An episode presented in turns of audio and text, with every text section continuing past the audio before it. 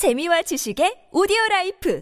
팟빵 안녕하세요. 군사돋보기입니다. 최근 우크라이나를 향한 러시아 대량 미사일 공격이 있었던 지난 11월 18일 러시아가 사용한 순항 미사일 중에 주요 핵투발용 순항 미사일이 대량으로 포함되어 있었다는 충격적인 정보가 현지 시각 11월 20일 여러 OSINT 보도에 의해 전해졌습니다. 그러나 이 같은 러시아 핵투발용 순항 미사일 전력은 유사시 서방 세계와의 핵전쟁을 대비하는 가장 중요한 전략 물자인데 이런 것까지 우크라이나 전쟁에 갖다 쓰는 바람에 러시아군의 미사일 전력이 크게 약화되고 있다는 정보가 퍼져나가고 있는데요. 게다가 이 같은 핵탄두 탑재 순항 미사일의 탄두 탑재 상태마저 것마저 서로 다르고 어떤 것들은 아예 탄두가 없는 것들도 있어서 많은 의문을 낳고 있습니다. 이러다가 실수로 핵탄두로 장착한 러시아군의 미사일이 우크라이나 지역으로 날아가 폭발해버리는 일이 발생할 경우 전면 핵전쟁을 충분히 불러올 수 있다는 문제가 우려되기도 합니다. 그런데 최근 우크라이나군이 기본적으로 요격 자체가 어려운 러시아군의 순항 미사일마저 73발이나 요격해버려 러시아의 코를 납작하게 만들고 있는데요. 러시아는 11월 18일 강력한 스텔스 성능을 가지고 있어 적의 레이더에 포착되지 않아 절대로 요격할 수 없는 것은 물론 강력한 전자전 jamming 장비로 적의 지대 공 미사일을 요격해버린다는 스텔스 순항 미사일 KH-101 이지델리의 504AP를 70발, 칼리브르 순항 미사일을 20발 발사해 우크라이나 전역을 공격했지만 이 중 무려 73발이나 되는 순항 미사일이 요격되었고 여기에 대해 러시아판 Predator라 불리는 드론이 한 대, 이란에서 지원한 샤헤드 136 드론 15기 또한 요격되었습니다.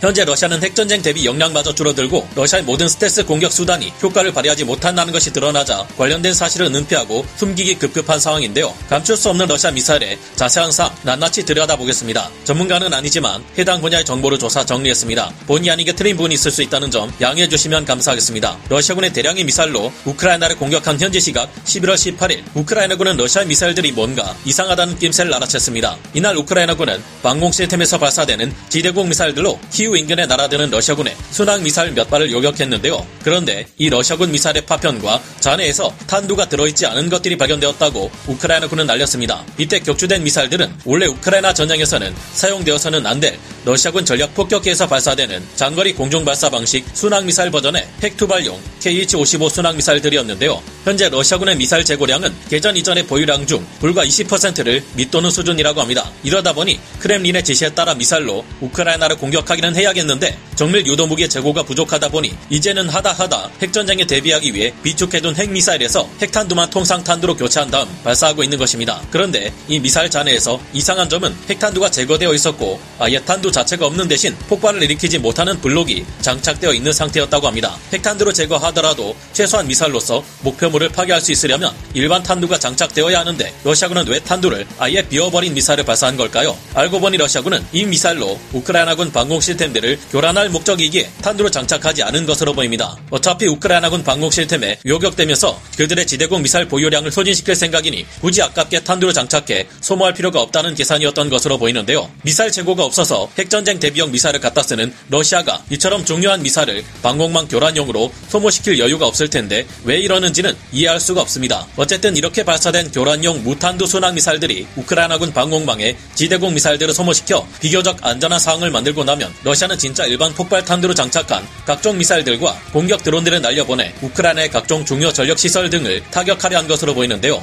이들 중 키이우에서 발견된 몇 발의 순항 미사일들 외 다른 것들에는 탄두 역할을 해줄 소형 폭발물이 탑재되어 있는 것이 확인되었습니다. 그러나 우크라이나 당국에서는 이 같은 러시아의 급조된 미사일들이 굉장히 어설프게 만들어졌다고 평가하고 있는데요. 이번에 우크라이나군 방공 시스템 교란을 위해 발사된 이 KH-05, KH-101, KH-102 순항 미사일들은 러시아군이 유사시를 대비해 반드시 남겨놓아 놓아야 할 핵투발 용 미사일들입니다. 미국과 러시아는 서로 신전략무기 감축 협정으로 핵무기 운용 수량을 제한하는 New START 협정을 체결한 바 있습니다. 이에 따라 러시아군은 최대 838개의 폭격기 투발용 핵탄두 미사일만을 운용할 수 있는 상태입니다. 이 838발의 미사일은 KH-55 682기와 그 개량형인 KH-55 SM이 156기로 이루어져 있는데요. 이번에 러시아가 핵전쟁 대비용 핵미사일을 사용한 수량은 70발 정도에 불과하지만 추진하는 사안들을 긴급히 바꿀 수 없는 경직된 러시아군의 특징을 고려하면 앞으로도 한동안 크게 부족한 재래식 미사일 수량을 확보할 수 없는 러시아군은 더 많은 핵투발용 미사일들을 우크라이나 전쟁에 소진시킬 수 있을 것이 예상됩니다. 만약 이 838개의 핵투발용 미사일을 모두 재래식 탄두로 교체해 소모시켜버린다면 이는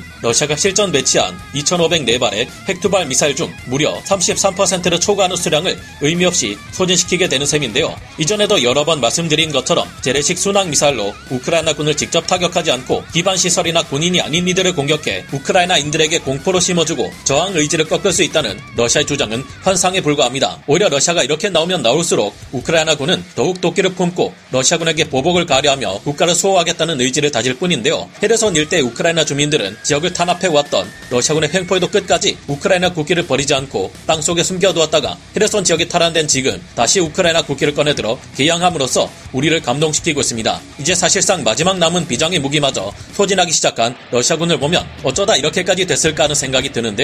그러나 러시아 미사일의 수모는 스텔스 분야에서도 역시나 갈수록 더해지고 있었습니다. 현지 시각 11월 16일 러시아 국방부가 운영하는 지베즈다 TV에서 하루 전인 11월 15일 오후 2시 30분부터 우크라이나 북부의 친러 국가 벨라루스와 러시아 영토의 로스토프 온돈주 그리고 러시아 북부 카스피해 등에서 100여 발에 가까운 미사일을 발사했다고 발표했습니다. 그리고 이 중 70여 발은 러시아가 자랑하는 최신의 스텔스 순항 미사일이었다고 발표했는데요. 그런데 이와 함께 게재된 러시아군의 KH-101 이지델리의 504AP 스텔스 순항 미사일의 사진이 불과 얼마 지나지 않아 삭제되어 버렸습니다. 우크라이나군이 수많은 러시아군의 미사일을 요격하면서 KH-101 이지델리의 504AP 순항 미사일들도 많은 수를 요격했고 이로 인해 러시아의 스텔스 순항 미사일이라는 것들은 전혀 스텔스 능력을 발휘할 수 없다는 사실이 만천하에 공개되는 수모를 당했기 때문인데요. 우크라이나 측에서는 지난 11월 15일 하루에만 73발의 러시아군 순항 미사일을 요격했고 이란에서 지원된 샤이드 136 드론 또한 15기 그리고 러시아판 Predator라 불리는 한 대 크론슈타트 오리온 공격 드론 을